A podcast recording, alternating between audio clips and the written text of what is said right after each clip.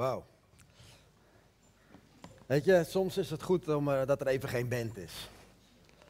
Zodat je weer even opnieuw beseft waar het om draait. Niet om Rijn, maar om Jezus. Maar, weet je, maar, maar Rijn, je bent echt een aanbidder. Je staat hier met één gitaar, maar ik heb de band niet gemist. Omdat je nam ons mee in aanbidding.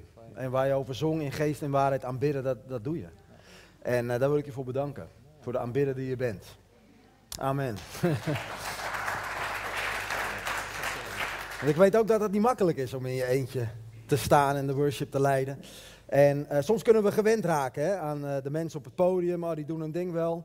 Nou, maar iedere keer is het weer uitstappen. Iedere keer is het weer afhankelijk zijn van God. Dat geldt ook voor mij. Elke keer als ik een podium opsta, dan zeg ik tegen mezelf, op het moment dat ik het podium opsta, dan stap ik uit mijn onzekerheden en dan stap ik in wie ik ben in Christus Jezus.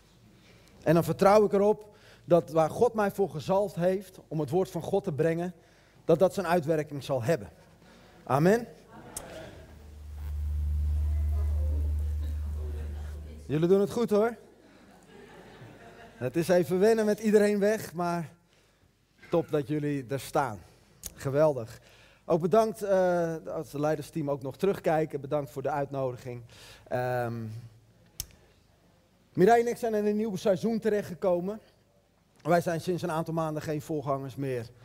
We hebben onze eigen stichting Start to Finish, waarmee we het land doorreizen. Waar we geloven echt en ervaren echt dat voor onze tijd is aangekomen om meer beschikbaar te zijn voor meerdere kerken in het land om die te dienen, te bemoedigen, te versterken, leiders te bemoedigen, leiders te trainen. En wat we ook heel erg merken is dat God ons roept voor jongeren en tieners. Steeds meer merken we dat God ons daar ook een stukje salving voor gegeven. Ja, het moet haast wel, want ik ben 47. En als je dan nog, als je dan nog steeds tieners aanspreekt, dan moet het wel van God zijn. Weet je, maar het is heel bijzonder. Ik zit zelfs op TikTok sinds een aantal maanden, ja. Nooit gedacht dat ik dat zou doen. Maar daar zitten de jongeren, daar zitten de tieners. En ik doe, elke week doe ik een aantal uh, stukjes van de preek doe ik daarop zetten. Um, dus het is een seizoen waar we in zitten, waarin God ons, ons gebied vergroot. Waar we ook uh, tot zegen willen zijn, niet alleen voor kerk in Nederland, maar ook voor de wereld. In januari gaan we naar Pastor Kenneth, zijn kerk, en dan gaan we daar uh, spreken op een jeugdkamp. En in april gaan we naar Noord-Macedonië om op een jeugdconferentie te spreken. Dus zo ja, mogen we echt uh, ervaren dat God ons uh, in een nieuw seizoen uh, terecht heeft gebracht. Mijn, mijn, mooie lieve vrouw is trouwens ook meegekomen. Mireille, ga eens even staan, laat ze even zien wie je bent. Ja, ja nou, zullen we meteen naar het woord gaan? Ja, Lucas 17, vers 11. Lucas 17, vers 11. En dan lezen we tot en met vers 19. En daar staat op weg naar Jeruzalem trok Jezus door het grensgebied van Samaria en Galilea.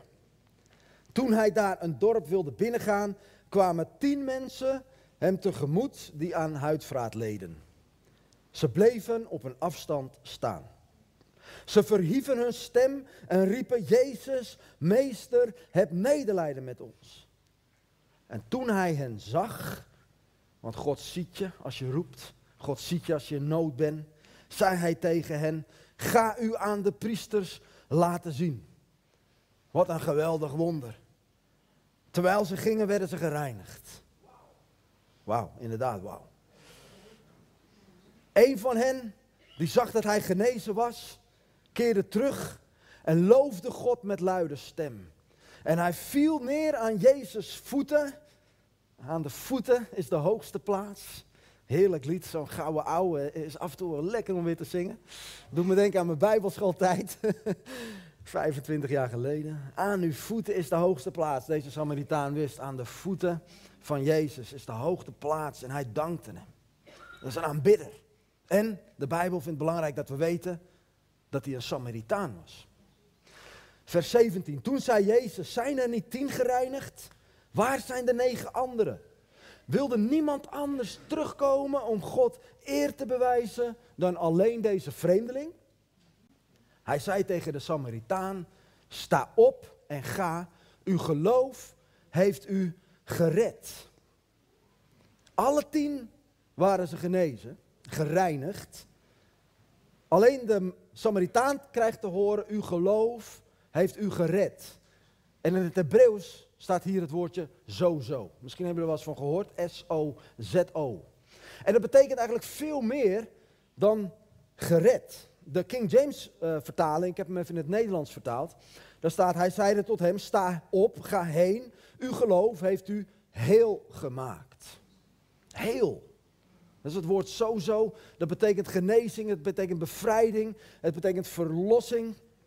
Het betekent heel gemaakt worden, compleet gemaakt worden. Heel naar geest, ziel en lichaam. Dat is veel meer dan alleen lichamelijke genezing. Deze Samaritaan ontving zo-zo. Laten we nog één gedeelte lezen uit het Oude Testament. Psalm 78, vers 70 tot en met 72. Dat is een psalm van Asaf. En Asaf zegt het volgende. Hij verkoos zijn dienaar David en haalde hem bij de schaapskooien vandaan. Van achter de zogende schapen deed hij hem komen om te wijden Jacob zijn volk en Israël zijn eigendom. Vers 72, daar gaat het me om. Hij heeft hen gewijd met een oprecht hart en geleid met een zeer bekwame hand. Ik denk dat dit ook een goede is voor het leidersteam. Dat zou je zo in een leiderstraining kunnen zetten. God wil als leiders dat wij mensen wijden als een herder met een oprecht hart, maar ook met een bekwame hand. Ze gaan hand in hand. Dus alle twee zijn ze nodig. Je kunt nog zo bekwaam zijn, maar als je dingen niet met een oprecht hart doet, dan stort het op een gegeven moment als een kaartenhuis in. Je kunt een oprecht hart hebben en alles met de juiste motieven doen en toch niet in jouw gebied van gaven en talenten functioneren. En dan gaat het ook niet werken. Beide zijn nodig. Nou, waar het me hier even om gaat, is het woordje wat hier vertaald is als oprecht. In het Hebreeuws is dat het woordje tom. Is hier nog een tom in de zaal trouwens? Altijd al willen weten wat die naam betekent. Nou, vandaag is je dag. En dat kun je ook vertalen als integriteit. En, en, daarom dat de New King James vertaling het als volgt vertaalt. Ik heb hem ook weer even in het Nederlands vertaald. Dus wijde hij hen naar de integriteit van zijn hart. En leidde hen door de vaardigheid van zijn handen. Integriteit. Dat komt van het, de wiskundige term integer. Nou, ik uh, vond wiskunde een verschrikkelijk vak. ik heb ook bijles moeten hebben. Ik zal het ooit eens geleerd hebben, maar ik wist het niet meer. Maar ik heb het opgezocht en het klopt. Het, het betekent een heel getal. Zonder breuken. En als je dat toepast op jezelf, dan betekent dat integriteit, dat je een afgerond karakter hebt. Een karakter zonder breuken, een karakter zonder incomplete gebieden.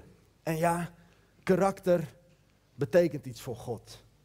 Er zijn twee K's, kracht en karakter. En alle twee wil Jezus dat we daarin wandelen. Jezus wil wandelen, dat we wandelen in de gave van de geest, maar wil ook dat we wandelen in de vrucht van de geest.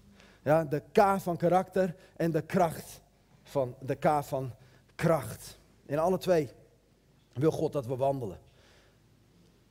Behalve integriteit betekent dat woord tom ook volledigheid, volheid, compleetheid, onschuld, eenvoud. Er is niks mis mee om eenvoudig te zijn. Jezus zegt, word als de kinderen. Word als de kinderen. Dus af en toe is het goed om naar kinderen te kijken. En we even te beseffen dat we soms misschien nog een beetje te moeilijk doen als volwassenen. Laten we die eenvoud, die onschuld, die onbevangenheid nooit verliezen. Dat we mogen zijn als een kind in onze relatie met God de Vader. En dat het leven met God een avontuur is.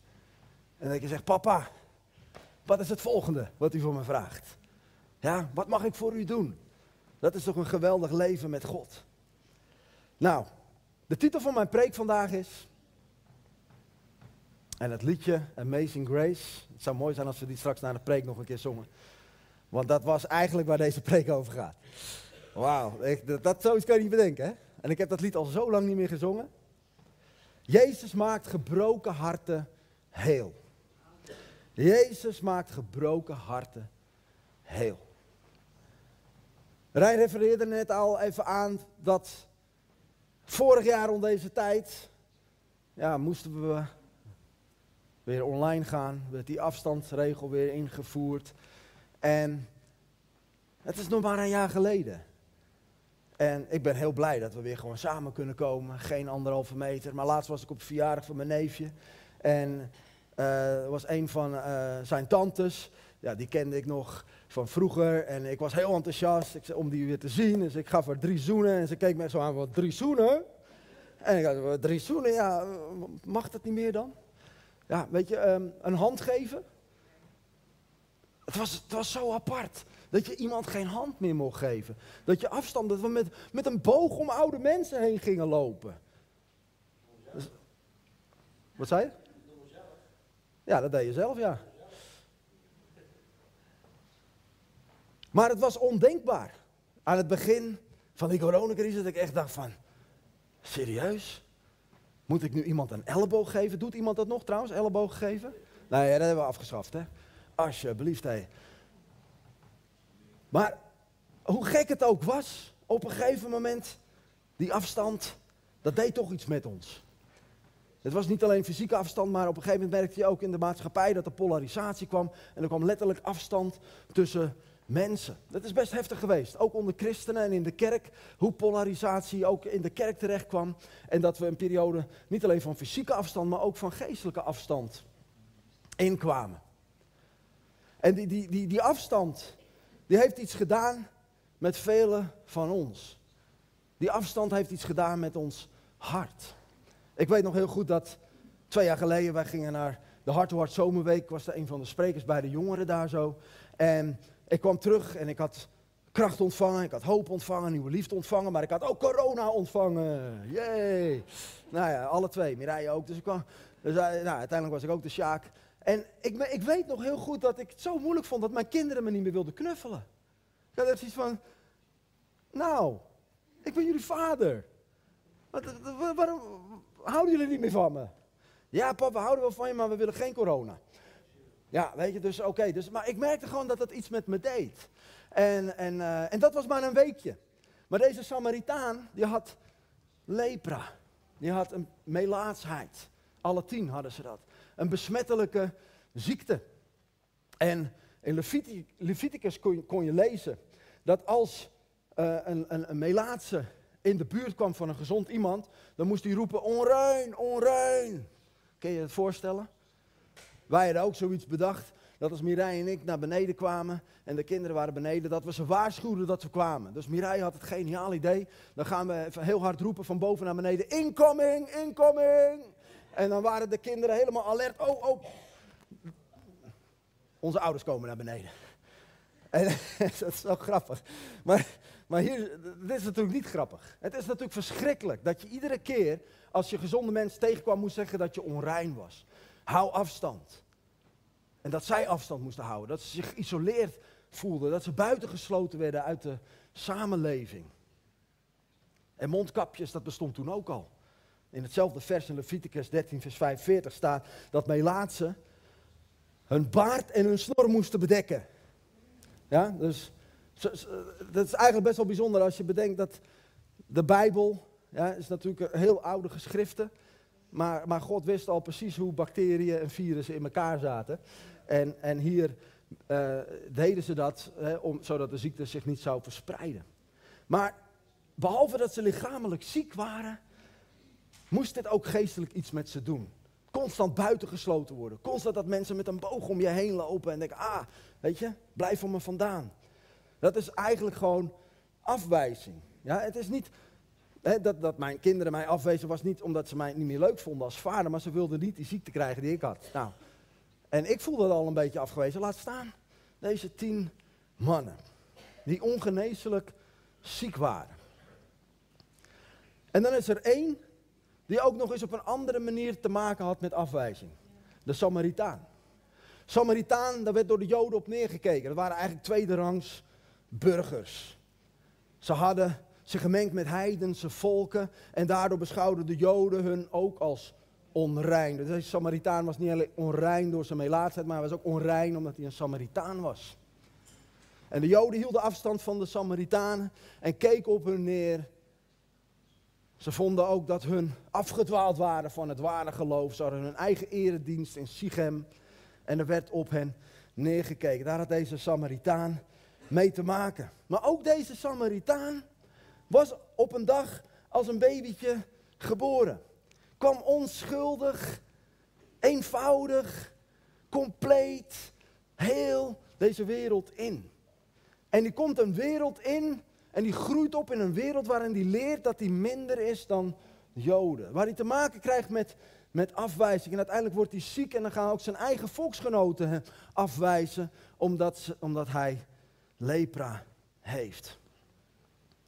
En dat vormt je. Afwijzing doet iets met je als persoon. Ik heb de afgelopen jaren veel therapie gehad. En dan, dan sta je toch wel van te kijken wat voor dingen er soms boven komen. Hele kleine dingen in mijn kindertijd. Wat bij mij naar boven kwam bijvoorbeeld was een dag dat ik stond voor het raam. Ik keek naar buiten en ik zag mijn vrienden, zo drie of vier vrienden op de fiets, zag ik richting mijn huis rijden. En ik dacht, hé, hey, ze komen me ophalen. Maar in plaats daarvan reden ze mijn huis straal voorbij. Ze keken niet eens naar mijn huis. Ze belden niet aan. En ik voelde mij afgewezen. Ik kan me dat nog heel goed herinneren, dat moment als kind. Want ik dacht echt bij mezelf, is er iets mis met mij? Waarom halen jullie mij niet op? Moeten jullie mij niet meer? En zo kunnen we allemaal dingen meemaken die ons beschadigen. Een echtscheiding. Dat is een afwijzing. Dat kan je beschadigen. Misbruik is een afwijzing. Het kan je beschadigen. Verraad kan je beschadigen. Pesten. Pesten is zo, zo van de duivel. Zo, communiceert zo totaal niet het hart van God. Het is afwijzing. Beschaamd vertrouwen kan je beschadigen. Maar mijn boodschap vandaag is: God is een God die heel kan maken wat kapot is gemaakt. En David is daar een mooi voorbeeld van. We hebben net gelezen over deze psalm, Asaf. En Asaf die zegt, David had een heel hart. En dat is eigenlijk wel bijzonder als je bedenkt hoeveel afwijzing David in zijn leven gekend heeft. Maar aan het einde van zijn leven heeft hij in plaats van een gebroken hart, een hard hart, heeft hij een zacht hart en een heel hart. En Asaf is niet zomaar iemand. Asaf, die heeft David van dichtbij meegemaakt. Asaf kan daarvan getuigen. Want Asaf was een leviet. Hij was een muzikant. Hij was een zanger. Hij was een dichter. Hij was een ziener. Hij was een van de drie koorleiders aan het hof van de koning. En hij bespeelde de cymbalen. En David die geeft hem en zijn verwanten de taak om de dagelijkse diensten bij de ark van het verbond, daar waar de aanwezigheid van God was, te verzorgen. Asaf heeft David dus van dichtbij meegemaakt en zegt, hij wijde hen naar de integriteit van zijn hart. Zijn hart was heel gebleven, ondanks alle afwijzingen in zijn leven. En dat is niet vanzelfsprekend. Het is niet vanzelfsprekend als je dingen maakt in je meemaakt in je leven, dat je een heel hart houdt. En uit het leven van David kunnen we een aantal sleutels halen. Hoe wij kunnen omgaan met afwijzing in ons leven. Waardoor het ons niet bitter maakt. Waardoor er geen breuken in ons karakter komen. Maar waardoor we heel blijven. Waardoor ons hart zacht blijft. Nou, in Davids leven zie ik vier boodschappen van afwijzing. Die naar hem gecommuniceerd werden. En de eerste is: Ik ben niet belangrijk. Ik ben niet belangrijk. En wanneer zien we dit gebeuren? Dit zien we gebeuren op het moment dat de profeet Samuel komt om de nieuwe koning te zalven. En hij vraagt aan Isaïe, breng me al je zonen. En Samuel denkt dat daar al zijn zonen staan. Hij ziet zeven mannen staan. Misschien ken je dat Bijbelgedeelte wel. Allemaal grote, sterke mannen die eruit zien als koningen. Ja? Maar God kijkt niet alleen naar een bekwame hand, God kijkt ook naar je hart. En God zei tegen Samuel, deze mannen zijn het niet. Kijk niet naar uiterlijk, want ik kijk naar het hart. En dan zegt Samuel, tegen Isaïe, zijn dit dan al je zonen? En dan zegt Isaïe het volgende. Isaïe, die zegt, de jongste is er niet bij. Die hoedt de geiten en de schapen. De jongste. Dus hij zegt niet, de jongste zoon is er niet bij. Hij zegt, de jongste is er niet bij. Nou, van, vandaag gaan we een beetje op cursus Hebreeuws en Grieks. Dat is wel leuk. Het maakt de Bijbel veel, ja, nog mooier boek dan het al is. Als je de Strongs concordantie erop slaat. Meneer Strongs heeft elk woord in de Bijbel van een nummer voorzien. En dan kan je precies zien wat het in het Hebreeuws en in het Grieks is. En ook de, de rijkdom aan betekenissen. Nou, hier het woord jongste is het woord kwatan. En dat betekent behalve jong en klein, betekent het ook onbeduidend en onbelangrijk. Dus wat hij eigenlijk zei, ja, de jongste, die, die is onbeduidend, onbelangrijk, hij hoedt de schapen en de geiten. Ja, daar heb je toch niks aan. Die hoef je niet te roepen. En waarom werd David dan niet geroepen? Waarom werd David door zo zijn vader aangeduid als onbelangrijk, onbeduidend? Veel theologen zijn het erover eens dat David is geboren als een buitenechtelijk kind.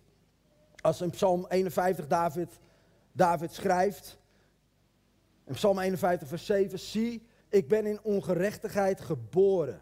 In zonde heeft mijn moeder mij ontvangen.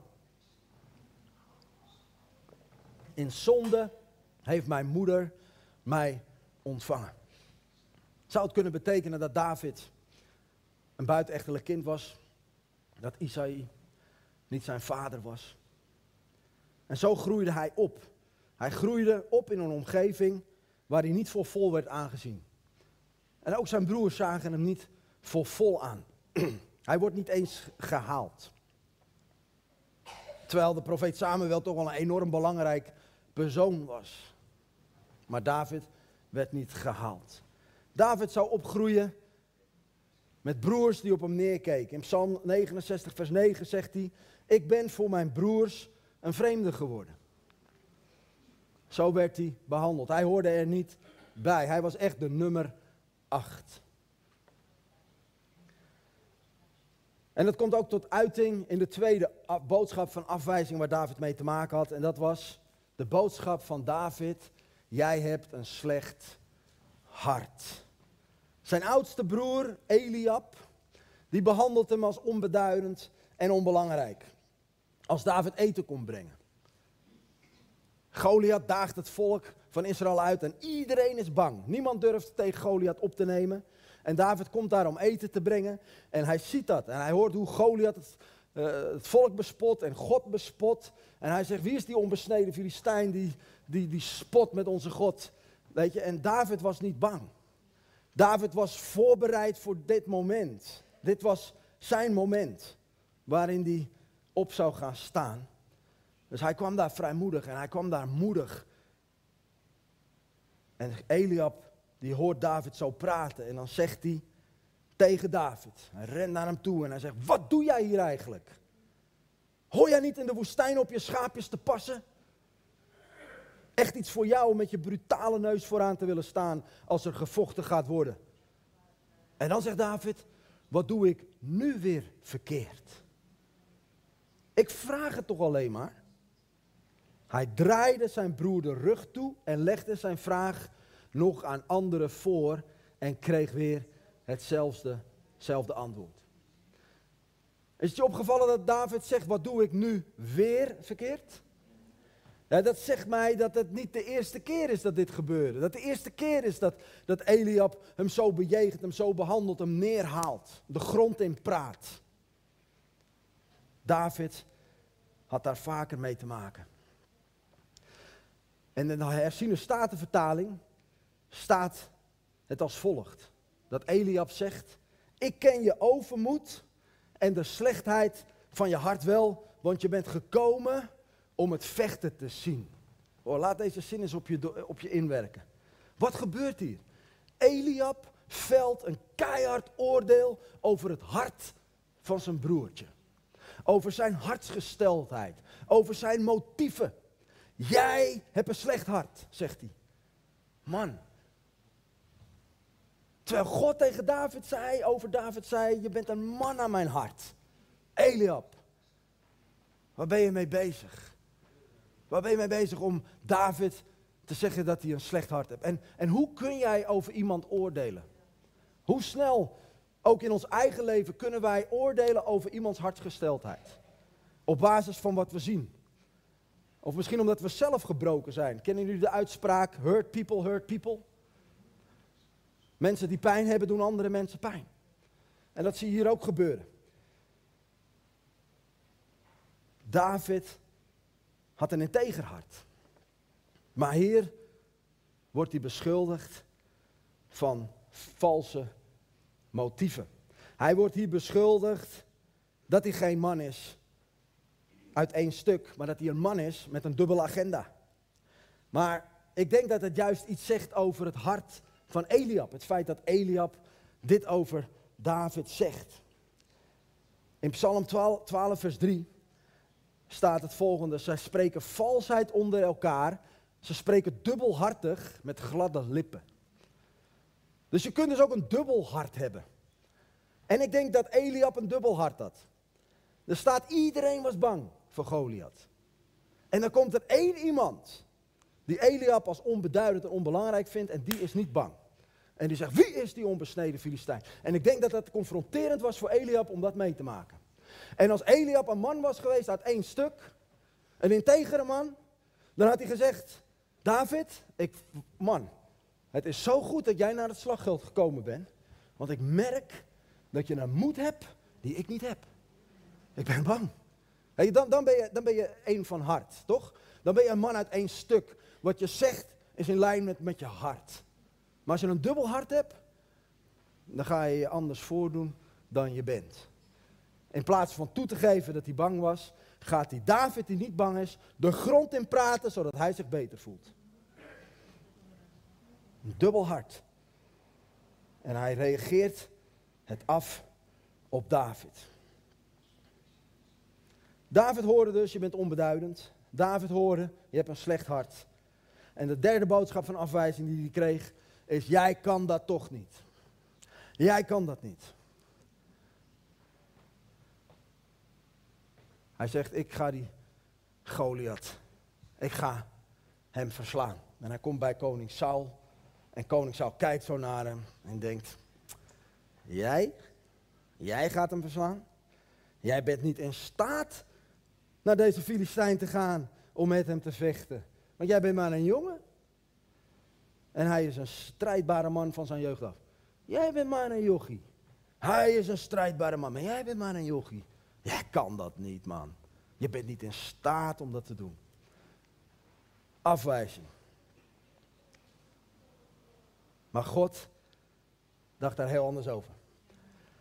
En David was een man met een oprecht hart, maar ook met een bekwame hand. Maar die bekwame hand kwam niet tot recht in zijn harnas en in, van het harnas van Saul en de zwaard van Saul en de, en de speer en, het schild van Saul. Hij gooide het van zich af en hij zegt, ik kan dat wel. Ik kan dat wel, maar misschien niet op de manier zoals jij denkt dat ik Goliath ga verslaan. Maar ik heb een bekwame hand. En met die bekwame hand pakte hij vijf stenen. En hij pakte zijn slinger. En hij kwam Goliath tegemoet. En bam, Goliath ging neer. Nou, we weten hoe dat verder gaat. Hè? Dan komen de, op een dag komen de vrouwen. Die, die, die gaan een lied zingen over Saul en over David. En Saul heeft zijn duizenden verslagen, maar David zijn tienduizenden. En vanaf dat moment wordt Saul woest. En Saul wordt jaloers en hij ergert zich. En dan staat er vanaf dat moment hield hij zijn oog op David. Dat is wat er gebeurt als je aanstoot neemt aan mensen. Dan ga je je oog op mensen richten en niet meer op God. En dat is wat Saul deed. Hij richtte zijn oog op David. En hij hield hem in de gaten. En hij ergerde zich. En het duurde niet lang voordat David een speer naar zijn hoofd kreeg. Het duurde niet lang voordat Saul hem bedroog. Het duurde niet lang voordat Saul hem degradeerde. En uiteindelijk moest David vluchten voor zijn leven. En dat is de vierde boodschap van afwijzing. Jij mag niet leven. Dat is een heftige afwijzing. Ik dank God dat nog nooit iemand mij heeft willen vermoorden. Kun je je voorstellen wat een afwijzing dat is? Dat iemand niet meer wil dat je leeft? Dat is eigenlijk de, de, de meest erge vorm van afwijzing. En die ergste vorm van afwijzing heeft Jezus voor ons ondergaan. Jezus werd aan een kruis gespijkerd met het doel om hem te doden. Die ultieme afwijzing onderging Jezus voor ons, zodat wij konden leven. Ik mag niet leven. En Saul zou hem dertien jaar lang op de opjagen. Als een soldaat op hem afsturen. Die maar één missie hadden. David moet dood. David moet dood. Nou, hoe, hoe kon David met deze afwijzing omgaan? Hoe kon het dat hij geen bittere oude man geworden was, maar dat hij een man had met een integer hart? Dat hij een man was met een integer hart. Psalm 27, vers 8. Daar staat de sleutel. Waarvan ik geloof, doordat David dit toepaste, dat hij zijn hart heel kon houden. Mijn hart zegt tegen u wat u zelf zegt. Zoek mijn aangezicht. Ik zoek uw aangezicht, Heer. David, te midden van al die afwijzing, hoorde hij de stille, zachte stem. Die uitnodiging van God. Zoek mijn aangezicht. Zoek mijn aangezicht. Als je vader je weer als onbeduidend behandelt. Zoek mijn aangezicht. Als Eliab zegt dat je een slecht hart hebt, dat je motieven niet goed zijn, zoek mijn aangezicht. Zoek mijn aangezicht. Als je alleen maar stemmen om je heen hoort die zeggen je kan dat niet, zoek mijn aangezicht. Zoek mijn aangezicht. En dan zegt David, ik zoek uw aangezicht. Hij neemt een besluit te midden van al die afwijzing om het aangezicht van God te zoeken. En waar dat zo heel mooi tot uitdrukking komt, ik weet niet of jullie het net is opgevallen, maar het gesprek met Eliab beëindigt David op een bepaalde manier. In vers 30 staat, hij draaide zijn broer de rug toe. Praat tegen mijn rug, Ban. Praat tegen mijn rug. Ik ben er klaar mee om naar jouw aangezicht te kijken. Terwijl Eliab hem neerhaalt en hij de boosheid ziet op het gezicht van Eliab en de irritatie op het gezicht van Eliab, hoort hij de fluisterende stem van God. Kijk niet langer naar het aangezicht van je broer. Luister niet langer naar de boodschap van afwijzing. Zoek mijn aangezicht. Hij draait zijn rug om. Hij kijkt niet langer naar het aangezicht van zijn broer. Hij kijkt naar het aangezicht van God. En dat is een sleutel. En hoe komt hij dan voor het aangezicht van God? Doet hij net alsof die afwijzing er niet is? Onderdrukt hij zijn emoties en zijn boosheid over het onrecht wat hem is aangedaan? Nee. Als je bij God komt, mag je komen zoals je bent. Als je dan naar Gods aangezicht gaat, dan kom dan met je pijn. Kom dan met je gebroken stukjes. Stort je hart uit voor zijn aangezicht. Doe je niet mooier voor dan je bent bij God. Als je wilt dat jouw hart geneest en dat de heelmeester jouw gebroken hart heel maakt, dan hoef je niet de gebroken stukjes te verbergen voor God, maar je mag ze geven aan Hem. All these pieces, broken and scattered, in mercy gathered, mended and whole. Zo mogen we bij God komen. En dat deed David ook. Psalm 142, vers 3. Daar staat: Ik stort mijn klacht uit voor zijn aangezicht. Hoe komt hij voor Gods aangezicht?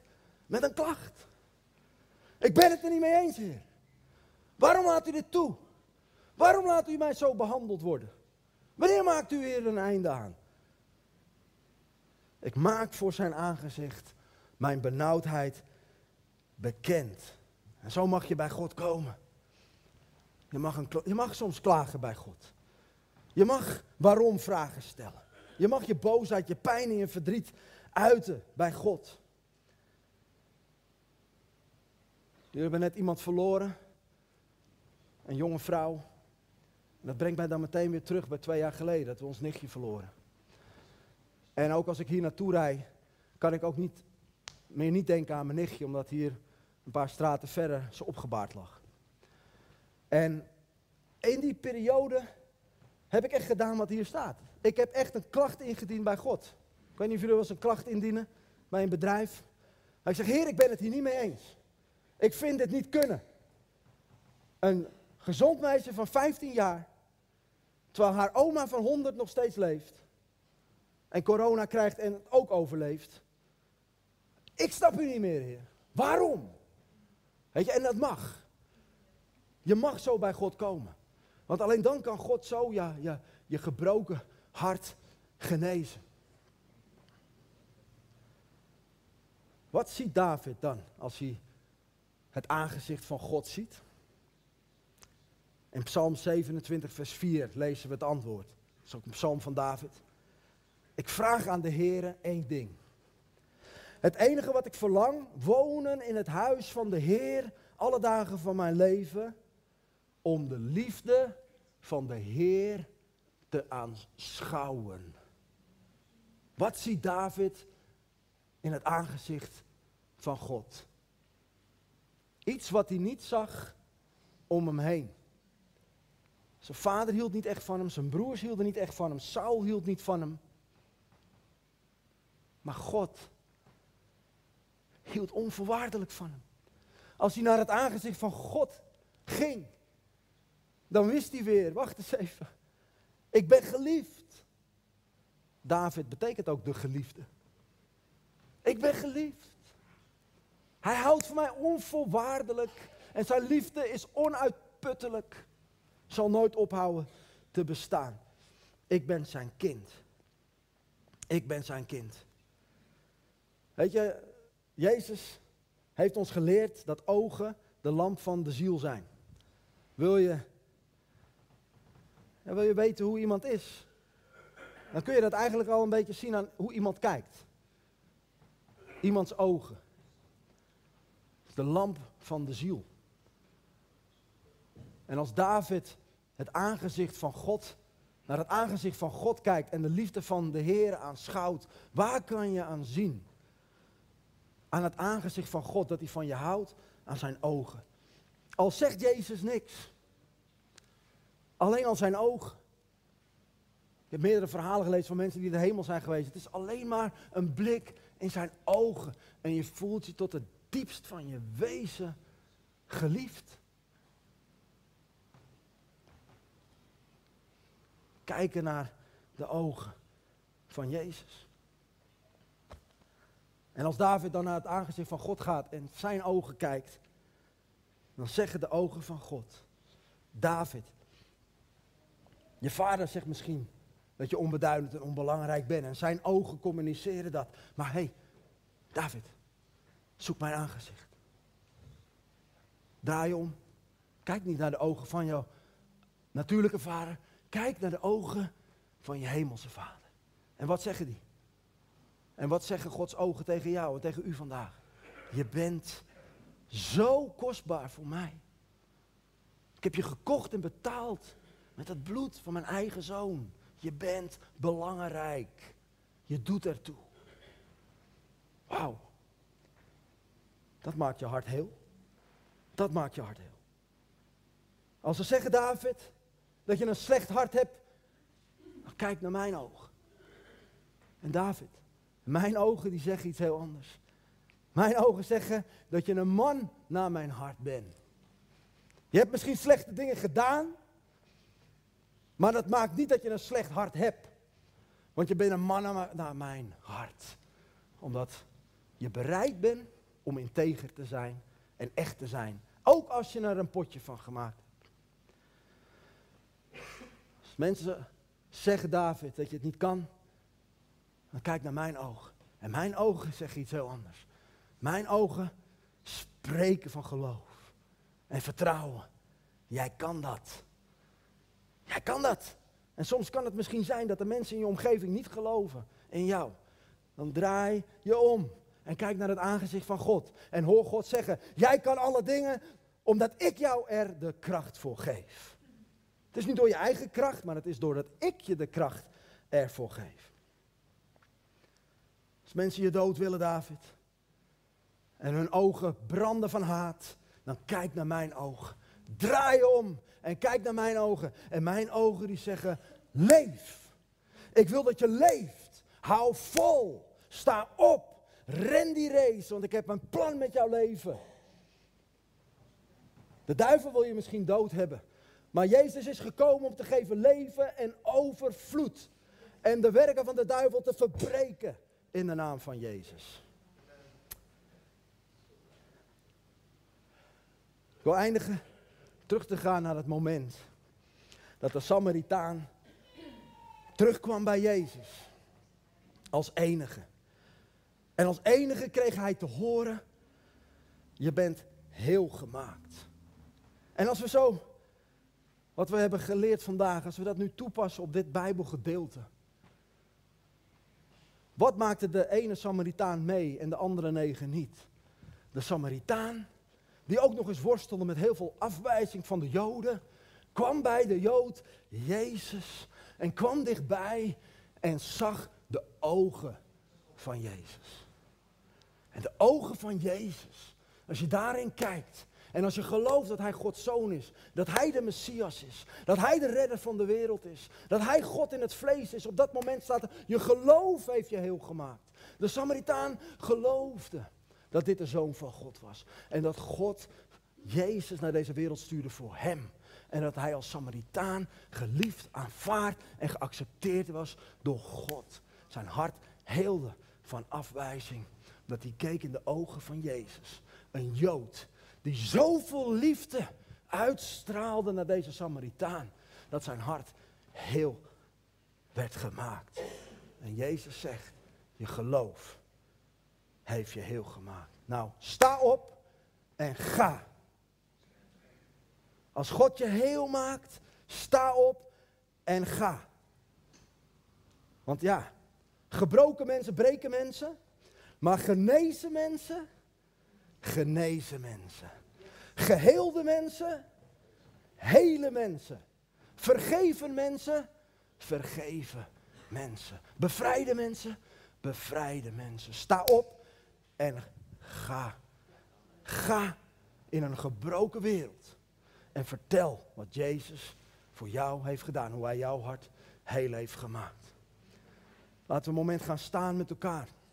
En Rijn, ik wil je vragen, wat ik net al zei, om het lied Amazing Grace nog een keer te zingen. En vooral dat stukje waarin we zingen. I can see you now. I can see the love in your eyes. Laying yourself down. Raising up the broken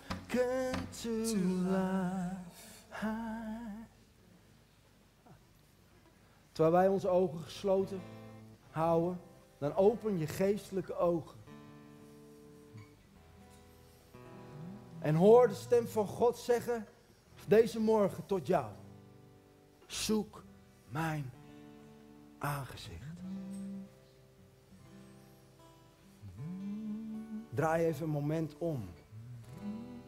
Alle stemmen om je heen. Alle afwijzing die je hebt meegemaakt. En neem een moment om te zeggen, ik zoek uw aangezicht.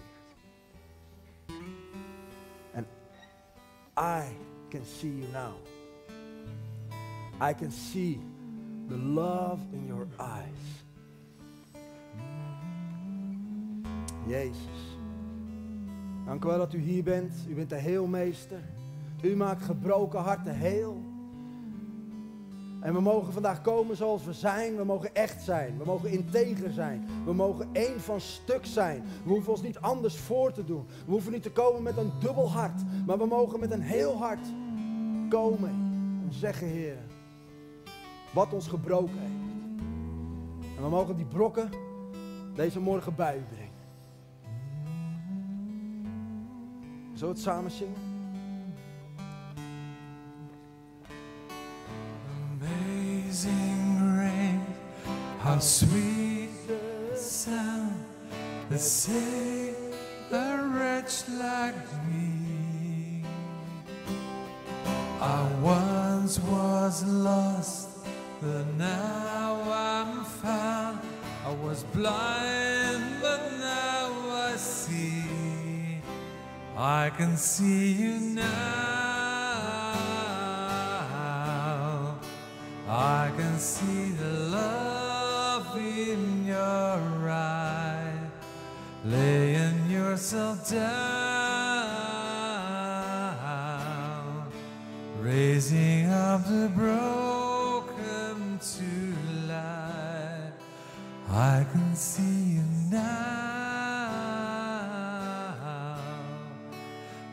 can see the love in your eye, laying yourself down, raising up the broken to life. Eén kwam terug, één kwam bij Jezus. Eén kwam zo dichtbij dat hij in de ogen van Jezus kon kijken. En zeker, Jezus kan je aanraken daar op de plaats waar je bent. Maar vandaag wil ik je gewoon uitdagen, net als de Samaritaan, als je aangesproken bent, om gewoon een moment naar voren te komen en te knielen voor de voeten van Jezus. En te zeggen, Heere, hier ben ik. Hier ben ik, maak mijn hart heel. Stort je hart uit bij zijn aangezicht aan de voeten van Jezus. En Jezus is hier. Jezus is hier. Zullen we nog een keer zingen? En als je bij deze mensen wilt knielen, als je dat wilt doen, dan kom er gewoon bij. Een moment nemen om voor je te bidden. Halleluja. Amazing grace, how sweet the sound that saved a wretch like me. I once was lost, but now I'm found. Was blind, but now I see. I can see you now. I can see the love in your eye, laying yourself down, raising up the broken to life. Oh, I can see you now. I can see the love in your eyes, laying yourself down,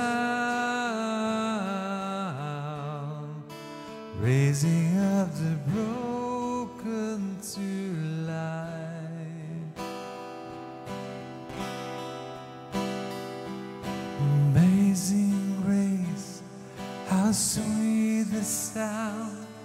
that saved a wretch like me. I once was lost, but now I'm found. I was blind, but now I see.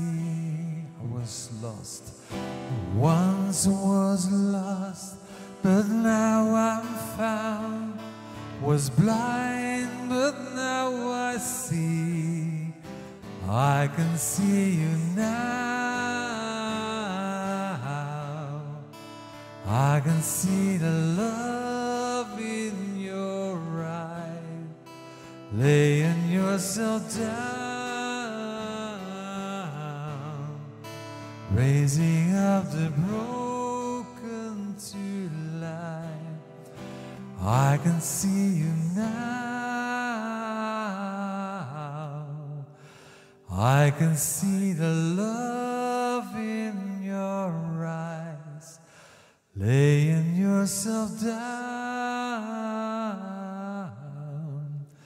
raising up the broken to life.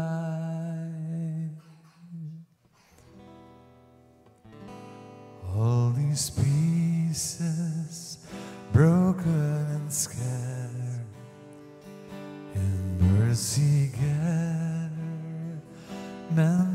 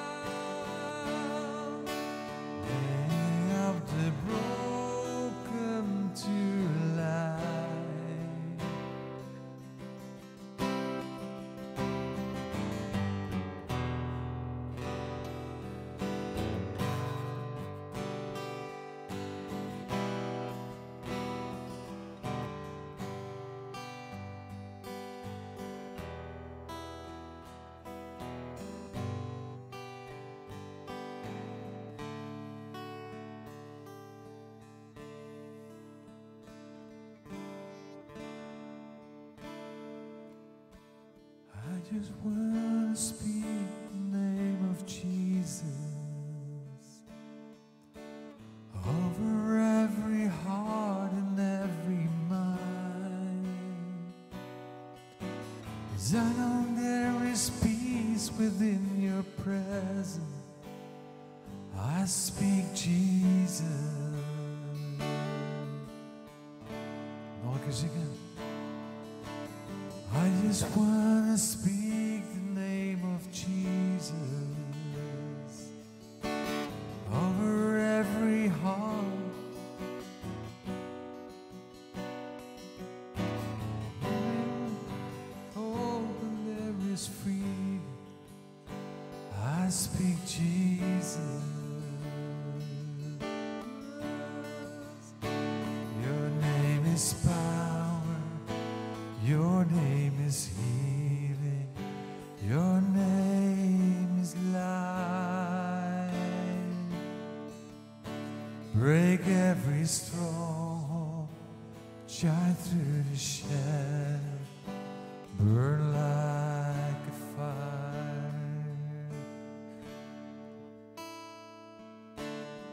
just want to speak the name of Jesus over fear and all anxiety. To every soul that's captive by depression, I speak Jesus.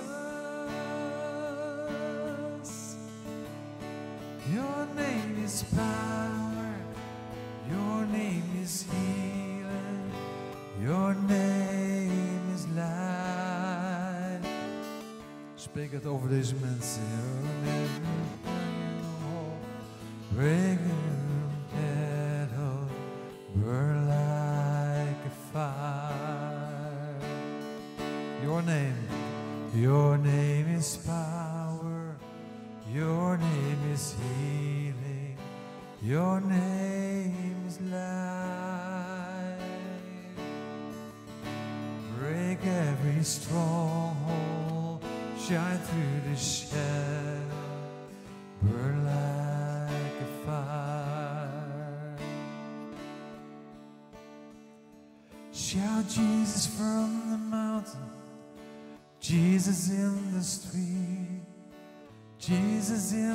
Darkness over every enemy. Jesus for my family, I speak the holy name. Jesus. Shout Jesus from the mountain, Jesus in the street, Jesus in the darkness over every enemy. Jesus for my family, I speak the holy name, Jesus. Your name is power, your name is healing, your name is life. Break every stronghold, shine through the shadows,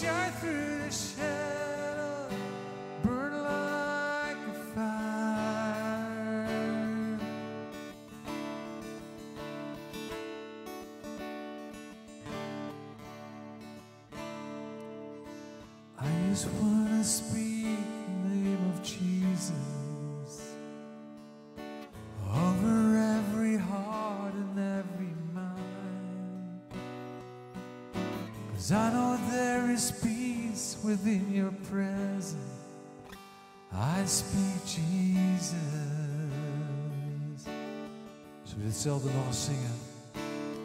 I just want to speak the name of Jesus over every heart and every mind. Cause I know there is peace within your presence. I speak Jesus. I speak Jesus.